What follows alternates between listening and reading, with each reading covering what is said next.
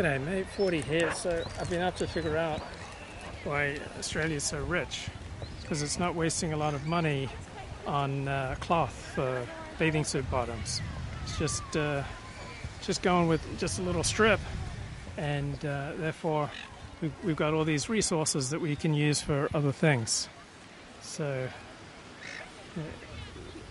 the, the beautiful young women here, they never wear anything but bikinis, it appears. Yeah, hardly any cloth covering the bum. So Australia then plows you know, all that, that money that is saved from buying schmata to cover up the bum. And they plow it into you know, building mines and uh, liquid natural gas facilities and uh, just you know, frees up so much economic resources and might it's just able to transform the whole country. So uh, Australians not particularly modest, but I haven't witnessed any harassment. All right, all the beautiful Sheilas in bikinis, you know, all the young women looking so fit, and uh, there's there's no harassment. It doesn't even feel like there's you know sexual tension. It's just a very relaxed, sporty, fit atmosphere and then we get to save all that money that could otherwise, you know, be spent on uh, you know, clothing materials and all that. We get to save that and invest in our country. So that's how Australia got so rich. We don't waste money on fabric to cover up the bum, mate.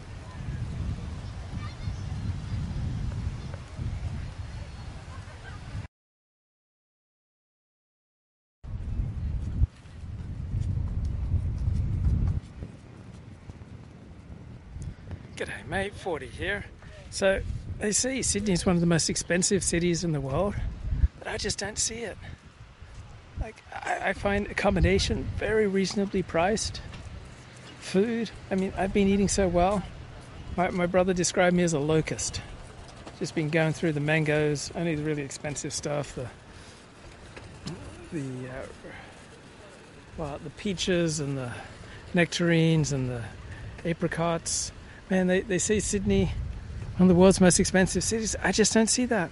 I got more money in the bank now than when I arrived in this country. Like, I, I, haven't paid anything for accommodation. I've just been bludging off my sister and my brother and their friends. I haven't had to pay a thing. Now, food? Oh, I've eaten like a prince, mate. All the expensive fruits, like the, the mangoes, the Three dollar mangoes, mate. Didn't cost me anything. My sister bought them, or my brother bought them. I even did some work in the for my brother, and I made some money legally. Use my tax file number here in Australia. All by the book, mate. All very legal. Now, uh, transportation, no worries, mate. I hopped on board with my sister, drove all the way from Sydney to Tannum Sands. So it's about about the distance from uh, say Los Angeles to Seattle. Didn't cost me a thing, right? Now, my sister may have spent 350 $400 for the petrol, but no worries my end. Now, I do have a couple of complaints. The price of ice creams here is just exorbitant. Like I've been I've been spending like $5 just for an ice cream, just for like a peppermint ice cream. Now, Australian ice creams is really good, but five dollars for an ice cream, mate? Five fifty? Wow, I can feel an ice cream coming on. So, I, have spent spent about hundred bucks on a New South Wales Opal card. It allows me to use public transport in New South Wales. So, about hundred bucks for public transport. We're here at world famous Bondi Beach, mate. And I bought a few ice creams all kosher. And uh, that's about it for my for my expenses. Oh, I bought some protein bars and some protein powder. But uh, I don't get what all the fuss is about. As far as I'm concerned, Australia's been very reasonably priced. Good thing that I've got uh, older sister and older brother and a bunch of friends to bludge off all my friends here, they've all taken me out to eat. Like I didn't have to pay. Eating at like fancy, fancy vegetarian restaurants, mate. It's been tops. Like, just filled out, really expensive food. Didn't cost me a thing. Took uh, took a trip down to Cooranbong, went back to the Bong to Avondale College. Didn't cost me a thing. Hitched a ride with a mate. So uh, I'm navigating the cost of living very effectively. No worries.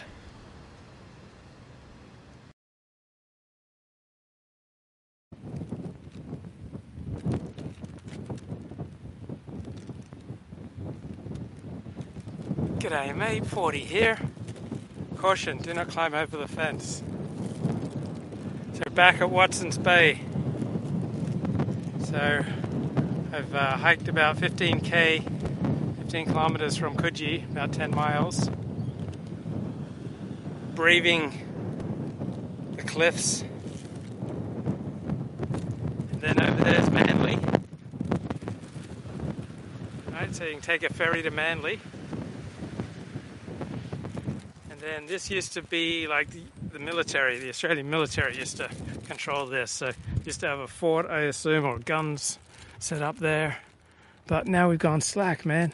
We need we need our guns here at uh, Watson's Bay to fend off any invaders.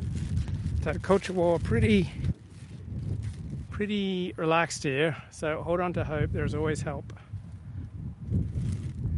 So never heard you know an angry word about uh, you know masks. Like I haven't seen anyone abused for wearing a mask. Like you know when I see someone wearing a mask outside, well, I mean I guess some people might question how important that is, but I don't know about you. I just abide by the World Health Organization or their their guidelines. So culture war fairly muted down under people seem to just be having a good time, having a barbie, going to the beach, watching the cricket, eating mangoes. My God, is this beautiful or what? Oh, mate. So, I mean, they do have protests here against you know, vaccine and mask mandates, but uh, not terribly intense. So I've been in Australia now seven weeks. Don't think I've heard a cross word. Like life is really good in the eastern suburbs of Sydney. So that's Watson's Bay just right ahead. That's where I was yesterday. So do not climb over the fence, guys, for your own safety.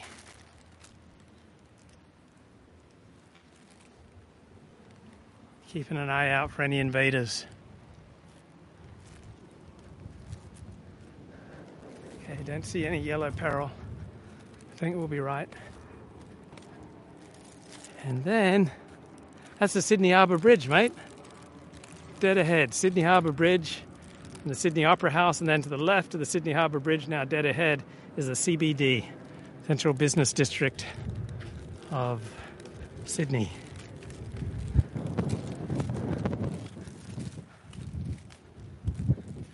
So I started walking at noon, took a break for a nice swim at Bondi Beach, world famous Bondi Beach. Now I think I'm approaching the apex of my trip. Gosh, I love the cliff walk, man. There's something about cliffs.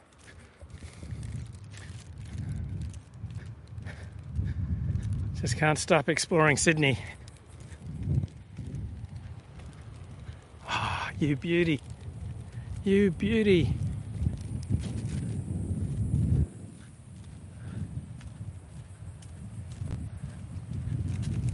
Anything better than the sound of the ocean, steep cliffs, a fine harbor, beautiful opera house, very clean and high functioning central business district. There's good old Manly. We love Manly, don't we, folks?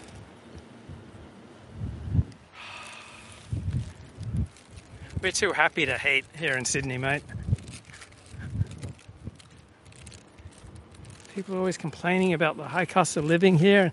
I just don't get it. Right? I've, I've hardly ever had to reach into my pocket just for the occasional ice cream, right? And uh, to ride public transport, which is very clean, very efficient, very friendly, very happy experience. A lot of people going on and on about the high cost of living. I just, uh, I just let my sister and my brother pick all that up.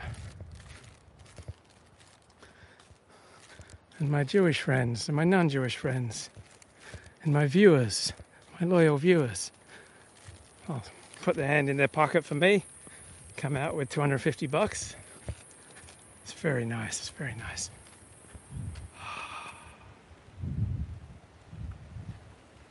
Sorry I lost my gimbal. I know you usually look to me for really high quality live streams. I'm going to come back with a DJI combo kit. 500 bucks of live streaming excellence.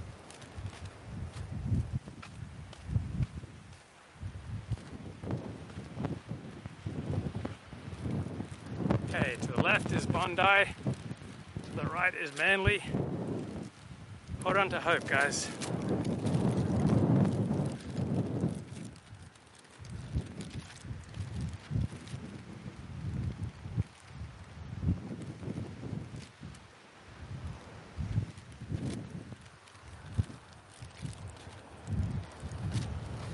Don't jump. Hold on to hope.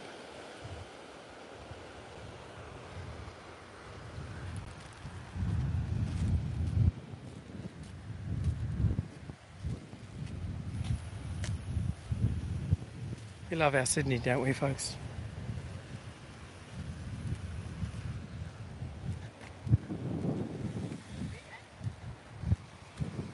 Got to use all of my remaining 10 gigs that I paid 50 good bucks for.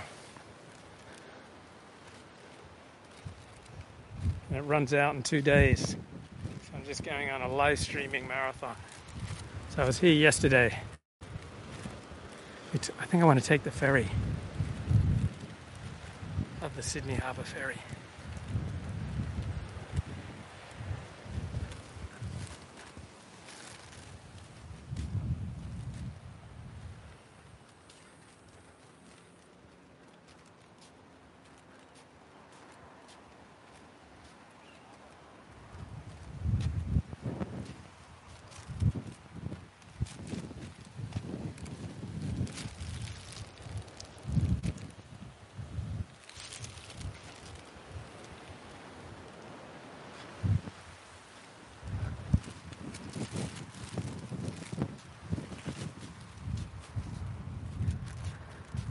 G'day, mate.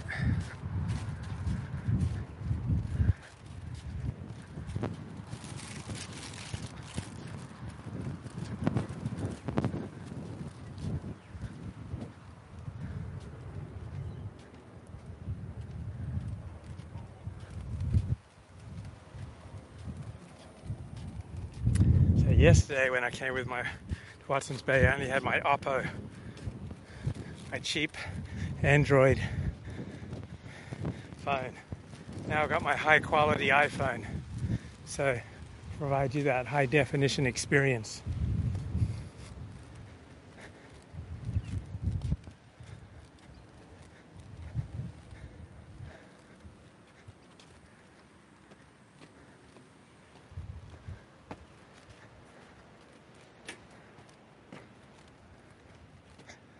Okay, still looking for any culture war down under. Not seeing much of it. Not doing much culture war here at Watson's Bay.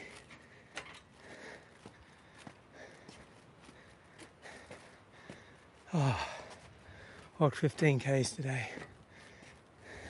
Had two good swims. One at Coogee Beach at 6 a.m., another one at Bondi at 2 p.m.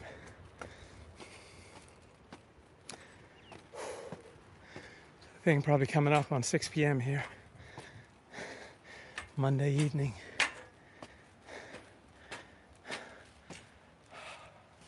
Cliff Walk, I love you, mate. So glad that we can share this experience together. Wherever I go.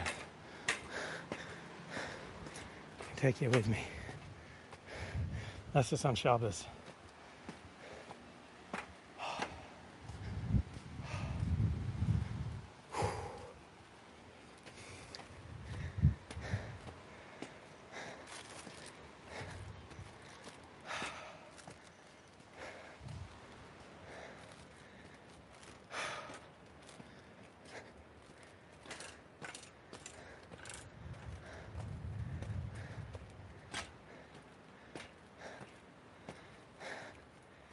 Here we go.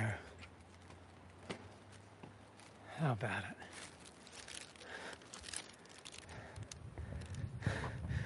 Much culture war going on at the moment.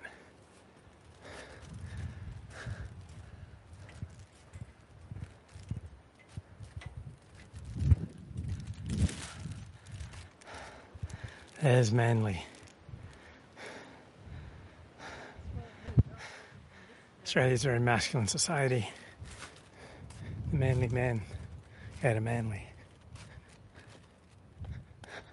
So watch out, unstable cliff edges, slippery surfaces. It's all on the line here.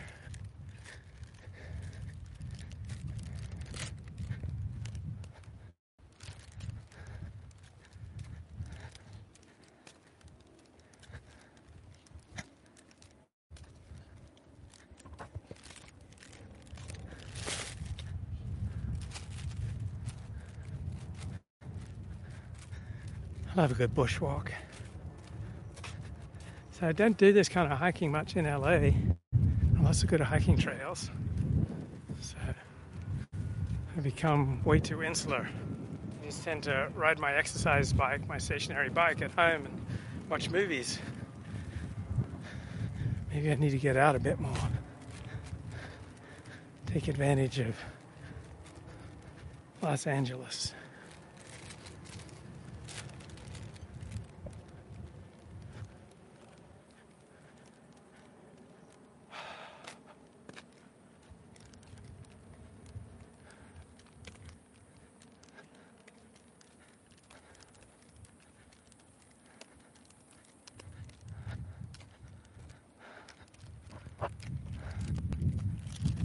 Yeah.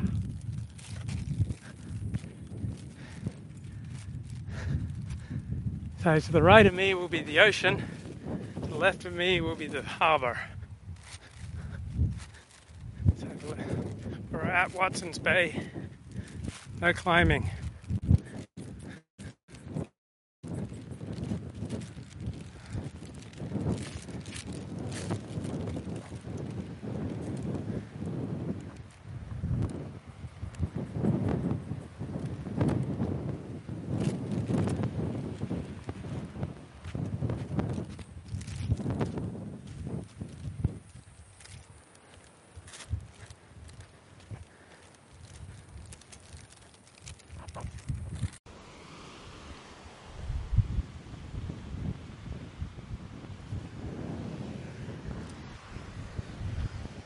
Oh, g'day, mate. 40 here. So, does, does Glenn, Glenn Loury host uh, YouTube's Edgiest show? I mean, I just watched a show with the Amy Wax, and uh, Amy Wax said positive things about Jared Taylor, talks about how she reads American Renaissance, how she disagrees with Charles Murray, that uh, white identity politics may not be such a big disaster. She makes the commonsensical point that uh, that if identity politics is good for some groups, then it's got to be good for all groups.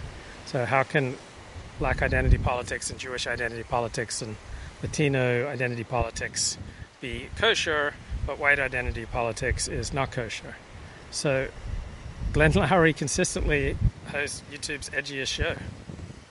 I mean, he had Charles Murray on talking about his new book, Facing Reality, about disproportionate rates of crime committed by various racial groups, and uh, talked about uh, cognitive differences between various racial groups. All right, this was all on uh, the Glenn Loury show. So, if you don't know Glenn Loury, he's a centrist uh, black intellectual who shows you know some thimp- sympathy for right-wing perspectives, and he throws his show open to to a lot of uh, right-wing thinkers who've been exiled from polite conservatism, such as Amy Wax and Glenn uh, Amy Wax and uh, Charles Murray. So Amy Wax said she you know, strongly d- disagreed with Charles Murray that uh, the white identity politics, you know, is just you know the, worst thing ever. And uh, it's interesting that uh, Glenn Loury said that you know, white identity politics would you know be absolutely awful, but uh, didn't make a particularly strong case for why. So Glenn Loury says we, sh- we should try to do away with all identity politics, but I think the way we're just wired is that we we you know we're wired to identify with our group. Like we're we're most interested in people who are similar to ourselves. So good on Glenn Loury though for hosting you know, Charles Krauthammer for I mean Charles Murray and uh, and Amy Wax. So Amy Wax got into trouble for this latest interview because she talked about restricting Asian immigration because she was skeptical that the spirit of liberty you know beat in their breasts. And uh, and I think that was a particularly strong argument. So Amy Wax does not make the case for significant biological differences between the races, but what she sees as self-evident is that there are big, uh, you know, cultural differences. So she tried to make a case against essentially non-white immigration. So she argued that you know, the United States is a civilization from the West, and that uh, when it comes to immigration, we should choose people who are most compatible with our majority population, which in practice would mean you know, more more white immigrants, fewer Asian and African and Latino immigrants. So she, she notices that uh, conservatives are very scared of talking about race. Right? They, they, they don't want to be called racist. But uh, Amy Wax goes about as far as you can go and still be in the national conservatism, Yoram Hazony conference spectrum. But uh, quite the interesting discussion between Glenn Loury and Amy Wax. I think it came out December 20th. And you're looking out uh, Bondi Beach there, directly straight ahead. It's about uh, five kilometers probably from here. So, one uh, downside with the Amy Wax Glenn Loury discussion is that they would keep interrupting each other. So, they should be very wasp about it. Just allow one person to speak at a time, allow that one person to make their point, and then allow the next person to take up. G'day, Robert. How are you, mate? So, you're looking at eastern suburbs of Sydney. You're looking at Bondi, and out beyond Bondi is Watson's Bay, where I was yesterday, and out beyond that is Manly. So, guess what? I walked past Adam Gilchrist, like on this trail, all right? About half an hour ago, I walked past Adam Gilchrist, the former Australian wicketkeeper, and just terrific batsman. When he would when he would score runs, it'd be at a very high rate of knots. He was like very exciting to watch. Adam Gilchrist, man, he could belt out the runs. I just I just watched him on Kayo Sports. That's the sports live sports streaming app here in Australia, about a million subscribers, and uh, they did a documentary on Monkeygate. So Andrew Symonds was a part black part black uh, player on the Australian national cricket team. So Andrew Symonds, I think, had a father who was Caribbean and a mother who was Scandinavian. So Andrew Symonds could, you know, pass for Southern European. He could almost pass for Italian. So he played for the Australian national cricket team for about 20 or 30 tests. Then in a test against India about uh, 15 years ago, uh, there was this Indian batsman who would call him a monkey, and Andrew Symonds took really strong, and yeah, Andrew Symonds took really strong exception to that, and uh, and then made an official complaint, right? Made an official complaint about Monkeygate, and then uh, went through the appeals process, and uh, anyway, things didn't go Andrew Symonds' way. What does being black have to do with it? Well, it's because he was being called a monkey, so he was arguing that he was the object of racial vilification. And so initially, the Indian batsman uh, got a three match suspension. but then it got got overturned, and like Andrew Symonds, already American Lucas fading away. So Andrew Symonds was like very quick to take offense. So when an Indian player simply like patted Brett Lee, the fast bowler, like uh, Andrew Symonds like went and took you know took offense and like got in the guy's face, and uh, it was a very tense match. Like uh, the the umpires had uh, made some dubious decisions that went against India. And anyway, the, the point of Monkeygate is that after bringing this allegation, Andrew Symonds' life, you know, kind of collapsed into alcoholism. Your face looks thinner and more weathered, like that Crocodile Dundee guy. Yeah, so his life collapsed, and yeah, a lot of sun exposure. So I got a medical checkup while I was here. I got my Australian Medicare card, and I got a couple of spots to watch for potential skin cancer. So I've been getting a ton of uh, sun, like a ton of, of exercise. So I walked about 12k yesterday out to Watson's Bay.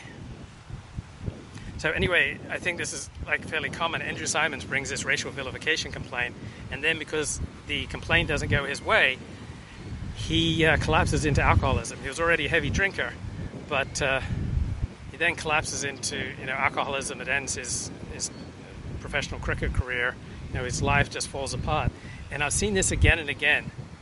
Better watch On the Beach to see what's coming. Yeah, I saw On the Beach. I saw both versions, the 1950s version and the the Australian remake. So I, I see that. I'm not sure I've seen The Quiet Earth. So I remember this woman, this friend of mine. She was, you know, quite attractive, and uh, she was an attorney, and she brought a complaint for sexual harassment, and it didn't go her way, and it just destroyed her life. She went from being, you know, hot and charming and outgoing and just, you know, a ton of fun, but when her sexual harassment complaint didn't go her way, her life absolutely collapsed. Sing the waltzing Matilda, waltzing Matilda, waltzing Matilda. You'll come a waltzing Matilda with you.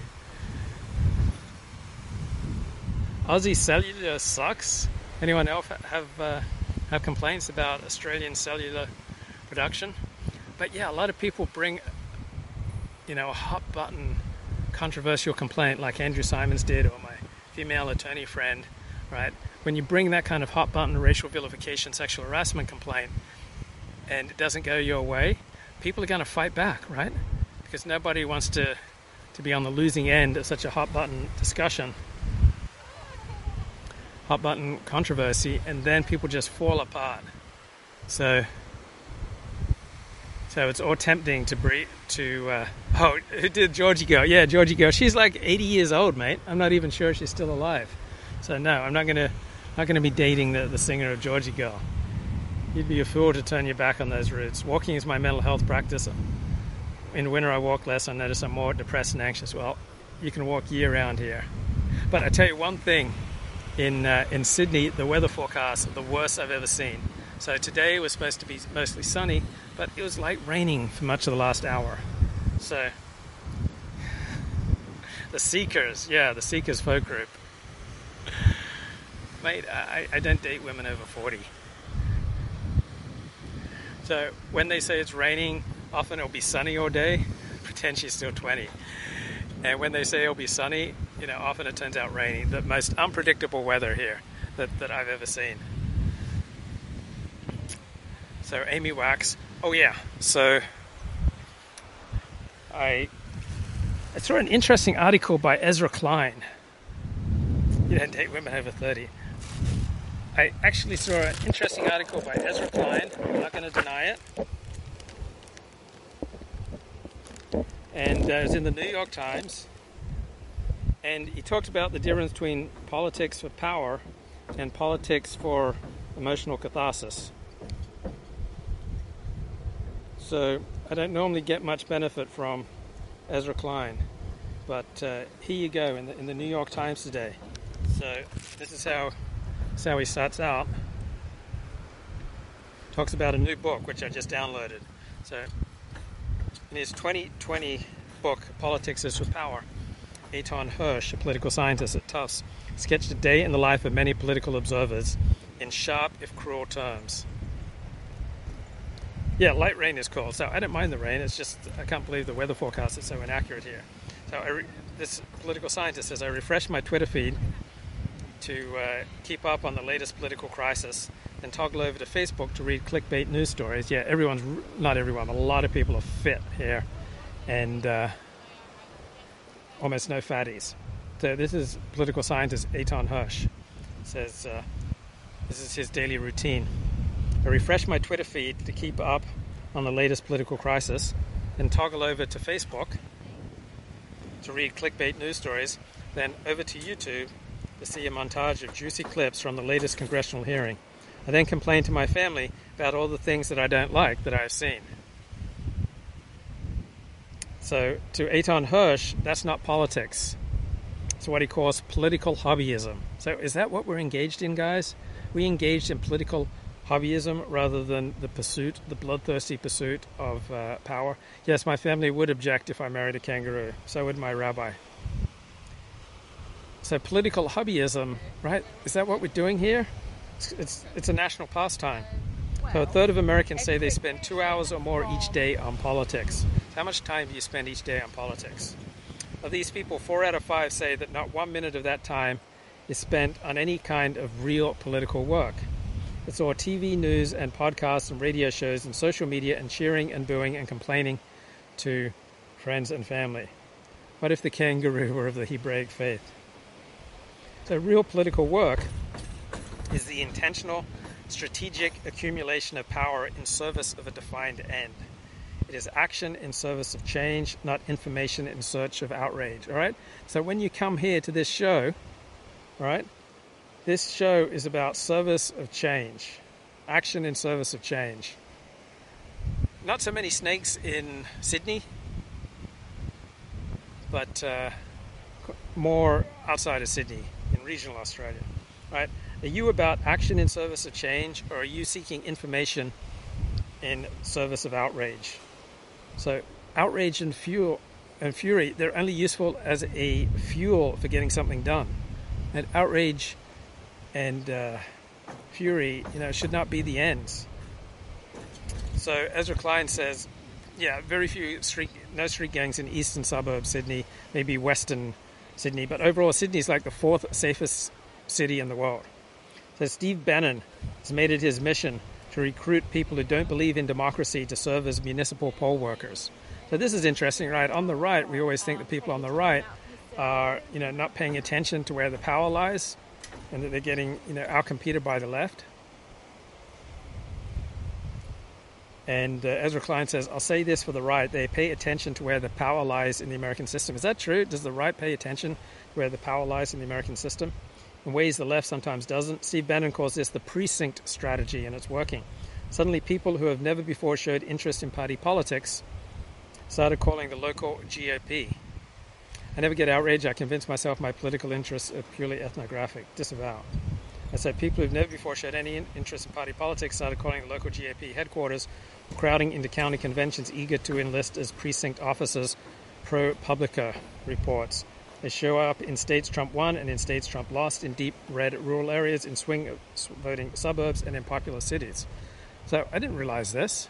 So is this energy transferring from Trump or is this independent of Trump? The difference between those organizing at the local level to shape democracy and those raging ineffectually about democratic backsliding, myself included, remind me of the old line about war. Yes, I am able to vote in Australia. Amateurs talk strategy, professionals talk logistics. So right now, Trumpists are talking logistics.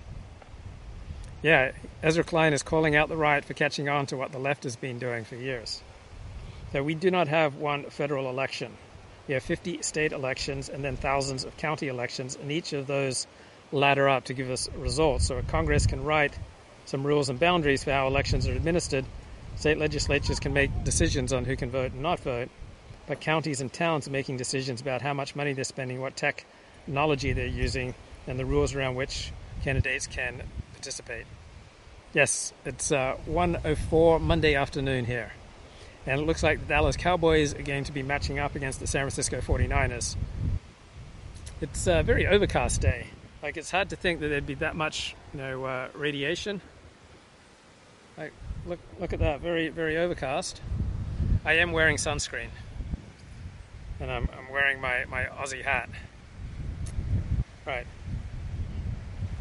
So, yeah, Glenn Loury. He's, he's I think he's got like the edgiest show on. Uh,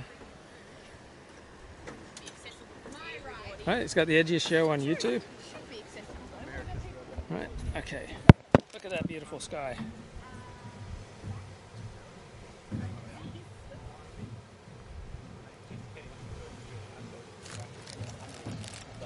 Yeah, it's like an Aussie keeper. Like they were like all pinging, all pinging out of the water. It's just fucking neat.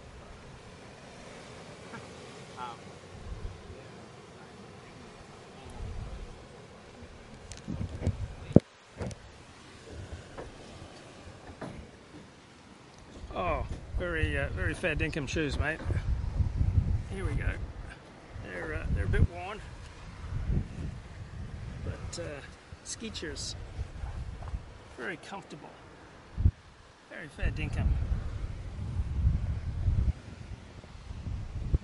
How much weight have you lost since arriving in Australia? Um, at one point, I was down like seven pounds, but uh, I, I think I'm, uh, I think I'm pretty much pretty much back to, to where I was. So I'm about uh, 100, uh, 165 to 168 pounds. Okay, very disturbing story here from the New York Review of Books. I hope this does not get out. So, an expert on uh, Frantz Fanon, who was a you know bl- black uh, political activist, uh, Adam Shatz is a white guy writing about him, and uh, writes in the New York Review of Books that he was essentially the victim of uh, masked polar bear hunters. Says my attackers came out of nowhere on a familiar street and didn't even take my wallet, but they robbed me of something: a New Yorker's self-assurance. Whoa, whoa! Thank you so much for the super chat. Very exciting. And uh, it says there's something morbidly instructive about being beaten up by people who are obviously ref- relishing your humiliation. This is in the New York Review of Books. It's on top of Steve Sailer's blog. To read about the pleasure people have taken in cruelty is not the same as experiencing it firsthand. So it just uh, was published January 7th. Before I set upon assaulted and robbed at roughly 9:15 p.m., half block from my girlfriend's building in Chelsea, I had been having a rather good day. I just outlined the last chapters of my book on Frantz Fanon, radical West Indian author of The Wretched of the Earth and Black Skin, White Masks. So let's have a look at. Uh, oh, the Mighty Park. There are tons of lefty prosecutors in moderate towns because the left realized turnout is crazy low and some funding and turnout effort is effective. Exactly. So maybe the right is learning from the left on how to do politics. So this white guy wrote a couple of books on this radical West, Indi- West Indian activist. And he was feeling a surge of adrenaline after writing his book. So he was he put on his headphones to listen to a podcast conversation with his friend Randall Kennedy about his new book on race and civil rights, Say It Loud. Randy's voice was the last thing I heard as I turned right on West 17th Street and 9th Avenue, where my attackers were lying in wait. There were three young men, barely old enough to be called that, 16 or 17, and almost immediately I was on the pavement. I don't know if I was jumped or if I was thrown to the ground. What I remember is a thud, the sound of my body meeting the concrete. Well, not a lot of this in uh, Sydney. As soon as I fell, they began taking turns kicking and punching me in my stomach, my upper thigh, the right side of my waist. They didn't say anything. What I do remember is their laughter. They were chuckling amongst themselves as I absorbed the blows. Their voices sounded youthful and immature, and they moved like gangling teenagers.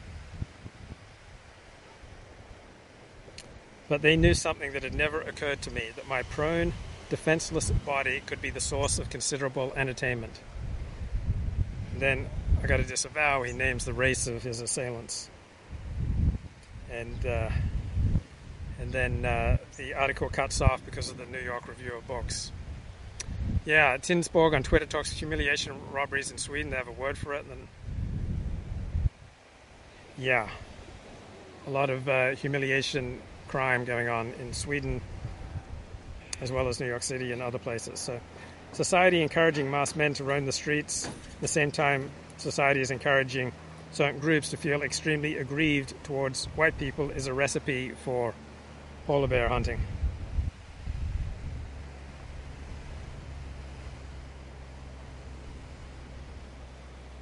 Sounds like a scene from a Clockwork Orange, yeah. Like it would never occur to me that beating someone up could just be, you know, great entertainment.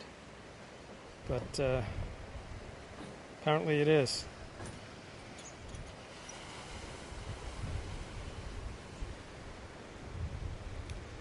And these people vote for Alvin Bragg, right?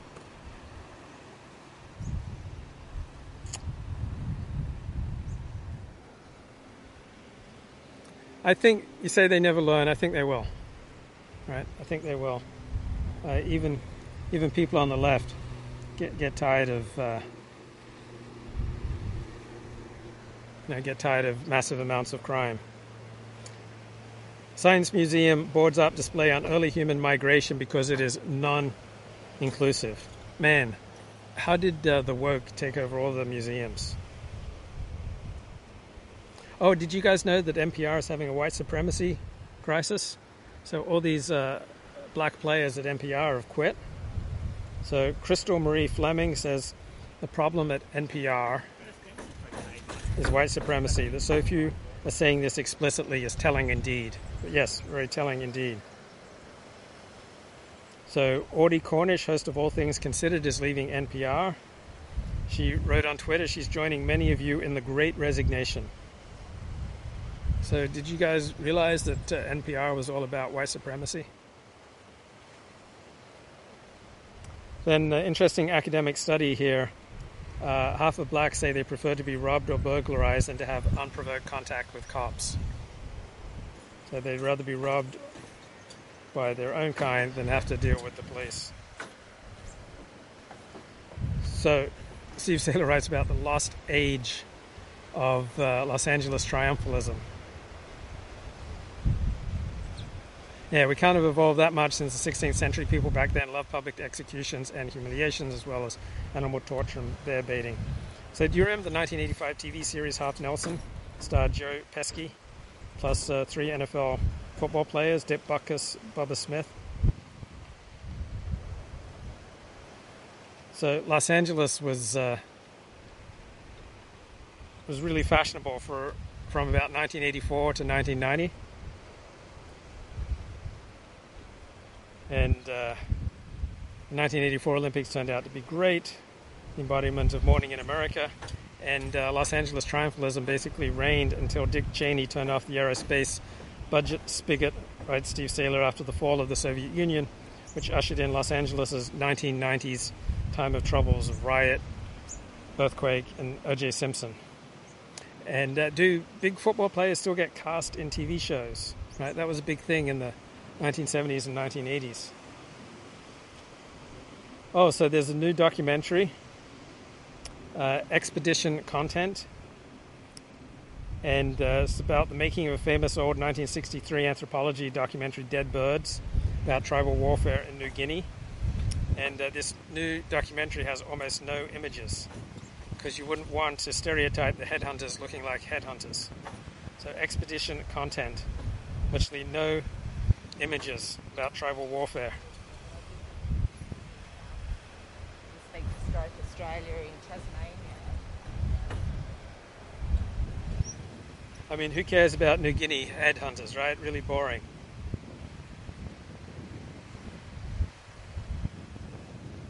So, Michael Rockefeller, the son of the sitting New York governor, almost certainly got eaten by these headhunters in New Guinea, and uh, New York Times does not mention this in their review. Because why would anyone be interested in learning that young Mr. Rockefeller was uh, devoured by cannibals?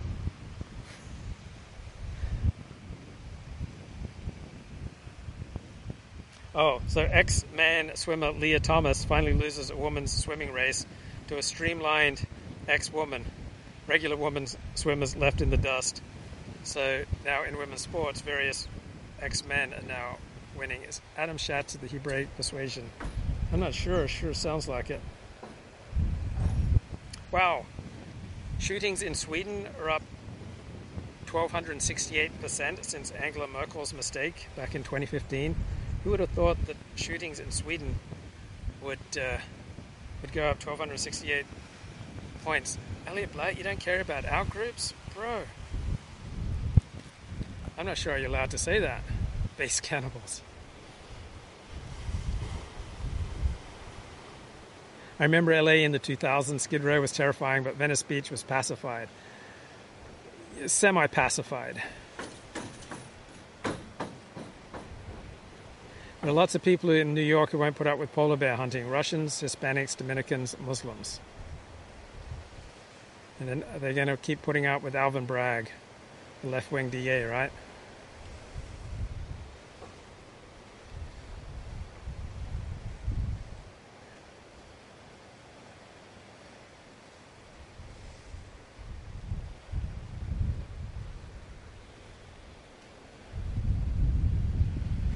Scrolling through the chat. I never get outraged. I convince myself my political interests are purely ethnographic, says the mighty Buck. Yeah, not many street gangs here. One of the safest cities in the world. Twitter is pure entertainment for 99.9% of users.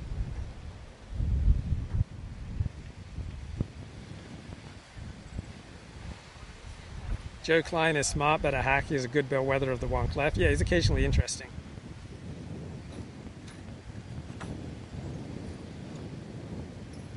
Defend the Constitution, it defends you. Walking is my mental health practice. If you feel to turn your back on your roots, mate, I want to see you with a chum bucket. Ford ain't coming back to LA. I need to watch The Quiet Earth. Don't remember seeing that. Okay, I must walk on.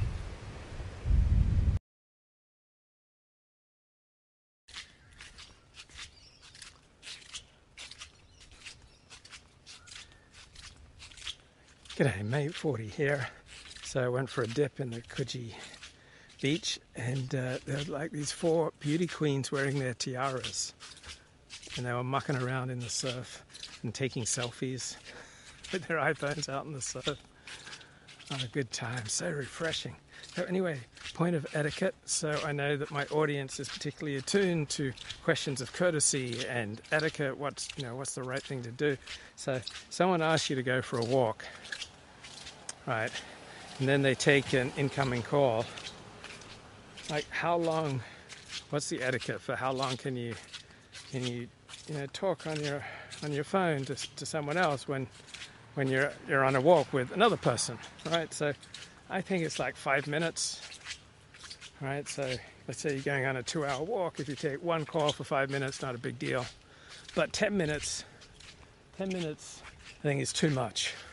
That's where I put my foot down. So yeah, I was uh, the recipient of that the other day, and I really didn't like it. Right?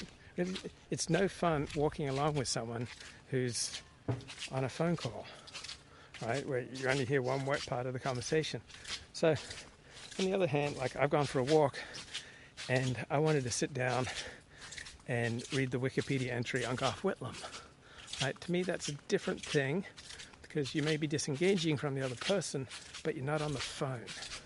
Right? So you're not subjecting them to a one-way conversation. So I I've been on dates, like a first date, and the woman, woman was taking calls. Like she, she probably took like three calls on our first date, and that was it. All right, 40's got standards. I made up my mind right there. I'm going to put up with this. I never wanted to go out with her again. But then, for whatever reason, she became hyper interested in me. It kept tracking me down. But all I could think about was, you disrespected me taking all those calls on our first date. Like, why, why would I want to go out with you? So, what's when you when you invite someone to hang out, go for a walk? Know, what's the appropriate amount of time that you can get on your phone to someone else? Like, obviously, a matter of life and death. If there's a lot of money at stake, then I can understand taking the phone call. But if it's not urgent and if it's there's not a lot of money at stake, there's not a lot of money at stake, then uh, I think like five minutes should be the max.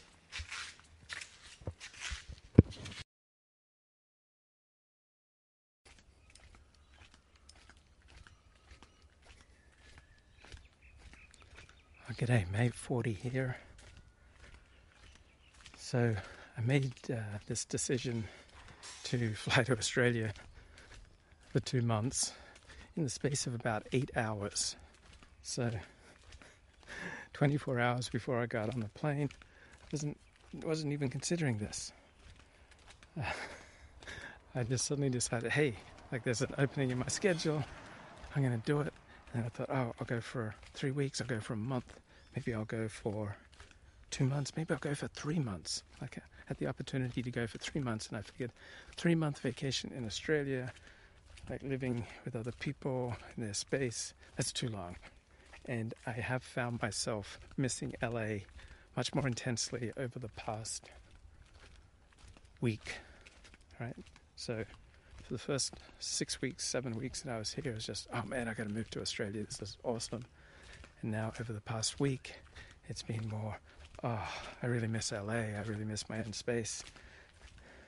And uh, when you when you make this like sudden decision to you know fly somewhere for two months and I, I only take a backpack of stuff, you're always gonna forget some things. So what do I most regret not bringing from the states? And number one, my activator, that chiropractic tool, that, that uh, fantastic way of loosening up tight muscles and kind of put putting you know everything back in its proper place. So I've been doing so much exercise on this trip that uh, you know all sorts of muscles that I didn't realize I had were, were getting sore, and really, really wish I'd brought my activator. I really wished I'd brought like some nasal strips, like for my first night here, before I could go to the store and get some. Just like opening up the nasal passages so I could breathe. Like it's awful feeling. It's the middle of summer here, so when when it's hot, hot, hot, hot, and you're in you know unfamiliar space, and you just can't seem to breathe sufficiently. It's like ah, not a good feeling. And I wish I'd brought the the mount for my uh, cam. So I've had to do all sorts of things to you know try to mount my cam when I do the the professional two three hour shows. Hmm. So thinking about regrets because I lost my gimbal on Friday. Right, I was at Bondi Beach, and I love Australian mateship. Okay, so g'day Tony. So I love the culture of mateship in Australia, and so I've made a new mate here in Australia, and both times that I was meeting up with him, both times I've been between 10 and 15 minutes late, which is really unlike me. Really unlike me. I'm a very on time person. So I was having such a great time Friday afternoon doing a live stream from Bondi Beach that I decided to you know, stick stick the gimbal in the sand with the the phone on it and just you know go for a dip in the ocean, the beautiful Bondi Beach. You know, diving in. I didn't check the time because I was live streaming. I can't see the time while I'm live streaming. And so by the time I got out of the ocean, it was 1:40 p.m. And I was due to meet this bloke at 2 p.m about three, two and a half kilometers away. And so I hate being sticky from the ocean, so I jumped in the, the showers, and then my gimbal was all filled with sand, so I washed it off. And in the course of like rushing all that together and then rushing off to meet the bloke, what does the gimbal represent? Rushing off to meet the, you know, my new mate, uh, I leave the gimbal behind. So $70 gimbal. So I'm thinking of going with the DJI Creator combo. It's like four or five hundred dollars, but it's got like four different audio things. So, so anyway, I I felt a lot of regret you know, losing my gimbal, and then another place we stayed uh, uh, earlier uh, last week. I you know left behind my iPhone wired headphones, earbuds, and uh, and a T-shirt. So so far, like the, the sum total worth of everything that I've lost in Australia is less than hundred dollars. But like, like it annoys me. Now I don't have the gimbal to give you that high quality, smooth streaming experience for which you, you know, you really look to 40 give you that, you know, really high quality streaming experience and I can't provide that to you because I lost my gimbal. So, anyway, thinking about regrets. So, uh, I'm back in Australia, and uh, you know, I'm meeting up with a lot of people from childhood, you know, people from various times in my life, or relatives, siblings, whatever. And you know, many of them have you know far outpaced me in many areas of life, and so it's really easy to be consumed with regret. And I experience regret kind of mildly and episodically. Uh, I basically made a mindset change something like five years ago, approximately, where somehow it came into my head, or maybe I heard it from someone, that you know, given who I was, I could not have acted differently in that situation. So I find that really helpful. Like I don't tend to have know, long-running regret because of that mindset. Know, given who I was, you know, I could not have acted differently. And uh, yeah, so you know, I've obviously uh, you know made a bunch of blunders, a lot of mistakes. You know, gone wrong here. Know, I've made a lot of choices that were not as healthy as they could have been, right? And in particular, when I've hurt other people, like my my careless words have you know caused some of my girlfriends to cry, and you know I've wounded you know my parents and family and relatives and friends. You know with you know with careless, cruel, selfish decisions. So I now, I want to have regret for that. That where I'm hurting other people, I want to have regret for that because that's good for me. Not not in the obsessed sense, not you know that it totally gets me down, not that it removes me from power and energy. In fact, like having an appropriate sense of regret for hurting other people, that that does give me power because helps me to realize, oh, you know, I can see what I did wrong, and I can go in a new direction and uh, I'm a responsible adult, and I want to clean up my side of the street, and I want to clean up the messes that I created on my my neighbor's side of the street. So, having an appropriate level of regret for the harm that I've done others, but then with regard to you know myself my own choices, my own happiness, my own financial well-being, my own status, you know, the bad decisions I made, just to understand, given who I was at the time, I could not have acted differently, and I don't know that that's true right? I'm not going to claim that's true. I just find it incredibly helpful perspective. Like, given who I was, I could not have acted differently at the time. What a beautiful cricket ground here at Coogee. Right. So, you know, we grow up with a combo of uh, genetics and then early life experiences, and you know, they tend to profoundly shape us. So, for example, I think I became particularly attention hungry because you know I, I, grew up where I was moved around a lot of different families because my mother was was dying of cancer, and my dad was so busy, you know, looking after his dying wife, looking after his career as the chair of the religion department at Avondale College, and then looking after my older brother and sister. Like he had so many obligations on his time that, you know, I lived with a lot of different families in my first four years. So that, you know, probably produced an insecurity and a thirsting for, you know, attention, a craving, a craving for attention, you know, which then manifested in an awful lot of live streaming and blogging. All right, so what I find uh, interesting to, meditate on is uh, what is the tension underneath the craving, right? So we can crave you know, chocolate ice cream. You know, some people crave to exhibit their genitals to uh, people in public, right? There's a crime, but there's also a craving. And other people, you know, crave the distraction of TV sports and you know other people just crave the distraction of junk food or, or Netflix. Uh, but you know what's underneath that craving? You know what's underneath that craving is some kind of tension. All right, that's you know there's some part of reality that one is not accepting. Right, that uh, one is not at peace with, with oneself and and with others. Like I think you know, I really like the, the big book perspective that you know, underneath all our suffering and cravings and addictions is that an inability to accept reality.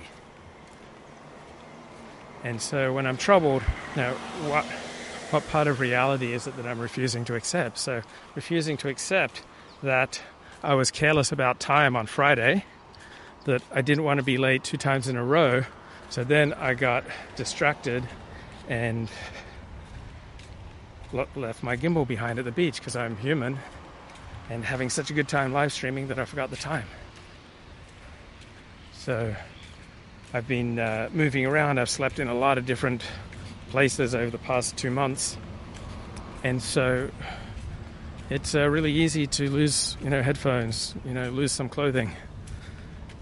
Uh, so part of the reality that I've been having you know, trouble accepting is that I'm careless and uh, I'm sloppy and I'm human and in the course of packing and unpacking here and there and there I'm going to forget some things.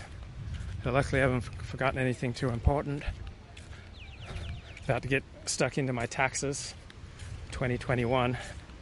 So I know, I remember once I sold a car. I was so worried the other day. I thought that Mr. Ford's telephone cam got nicked down at Bondi Beach.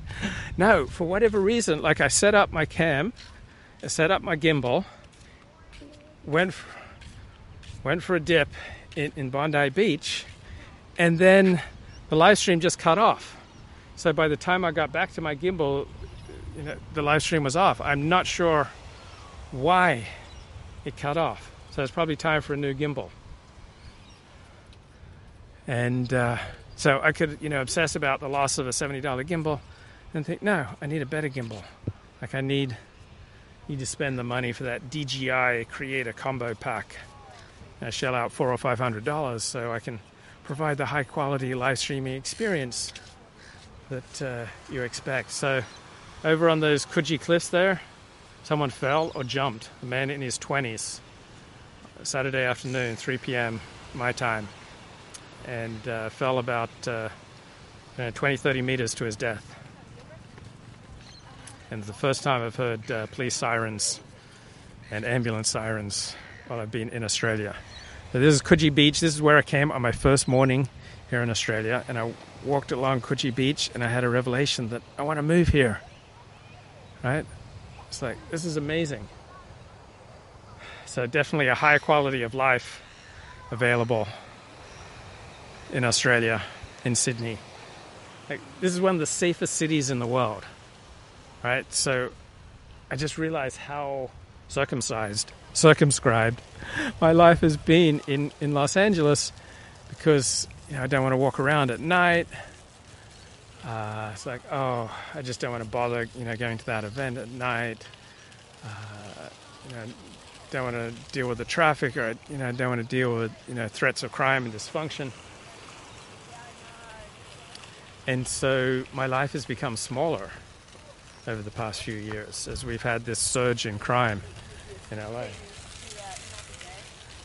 And, and then I get to Sydney and I think how much bigger it could be, right? There's nowhere I need to fear going in, in, Sydney, particularly the central business district and uh, the eastern suburbs, which is where I'm at right now. And like riding public transport is a you know a perfectly lovely experience. You, you just get to meet your fellow Aussies. Like interacting with strangers is so much more pleasant. For one, they speak English, and two, we share a moral universe, right? That uh, crime is bad. I can leave my iPhone on the beach and my gimbal on the beach. I can leave, you know, credit card. I could leave a laptop on the beach, and it's still going to be here, you know, when I get back. And so, you know, coming here and standing here, it makes me realize, you know, how much smaller my life has become in LA, you know, because of the threat of crime, because of the dysfunction, because you may not even be able to speak to half of your fellow Los Angeles residents, and you don't share much in common with you know, many of the people that uh, y- you see in Los Angeles. So, in Australia, it seems to be like much more of a shared moral universe. There's this Anglo universal morality, right? there's very little sense in Australia. I haven't encountered this thought yet that it's okay to treat out groups differently than you treat your in group. I have not encountered that thinking out loud. Now, obviously, people do things that they then don't say out loud, but I haven't even encountered that thinking. While in America, you know, it's widespread. Like many blacks think, oh, you, you, know, you get to treat non-blacks differently than your, your fellow black, or many Jews think that, or you know, many Southern or Eastern Europeans think that, or so I'm living in universal morality here as far as the rhetoric, and rhetoric's important. Like rhetoric shapes people. Right?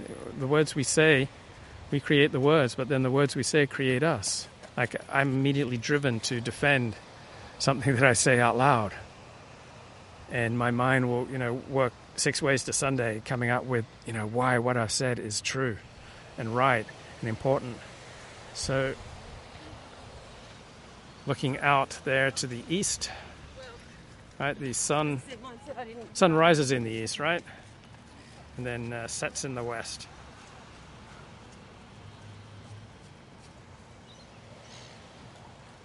So, social cohesion means shared moral universe, which means universalist morality. It's not okay to rip off outsiders. It's not okay to treat outgroups shabbily. It's you know not okay to treat people badly just because they're not in your in group. That's what I'm one thing I'm enjoying about Australia. Then you know, kind of realizing what I've missed living in multicultural Los Angeles with such low social cohesion, such low social trust, and you know, very little sense of a shared moral universe. So, in any insular group you get into in Los Angeles, pretty much there's the ethic of, oh, you know, what you do to outsiders doesn't matter very much. It's what you do with the in group that really matters. Oh, mate, I want to go for a swim. What a great way to start the day.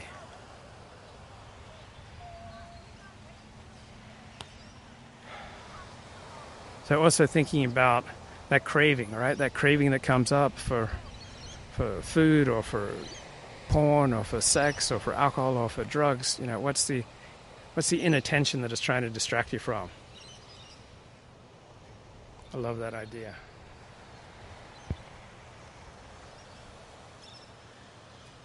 I've got about 10 gigs on my on my phone plan. Know, I paid $50 for 15 gigs of data and so I, I'm determined to use it all. I'm going to use all my data before I fly back to California. So I'm just going to keep chatting here. So I've got about 10 gigs of data, and I've only got about four days to use it. So, man, people are fit here.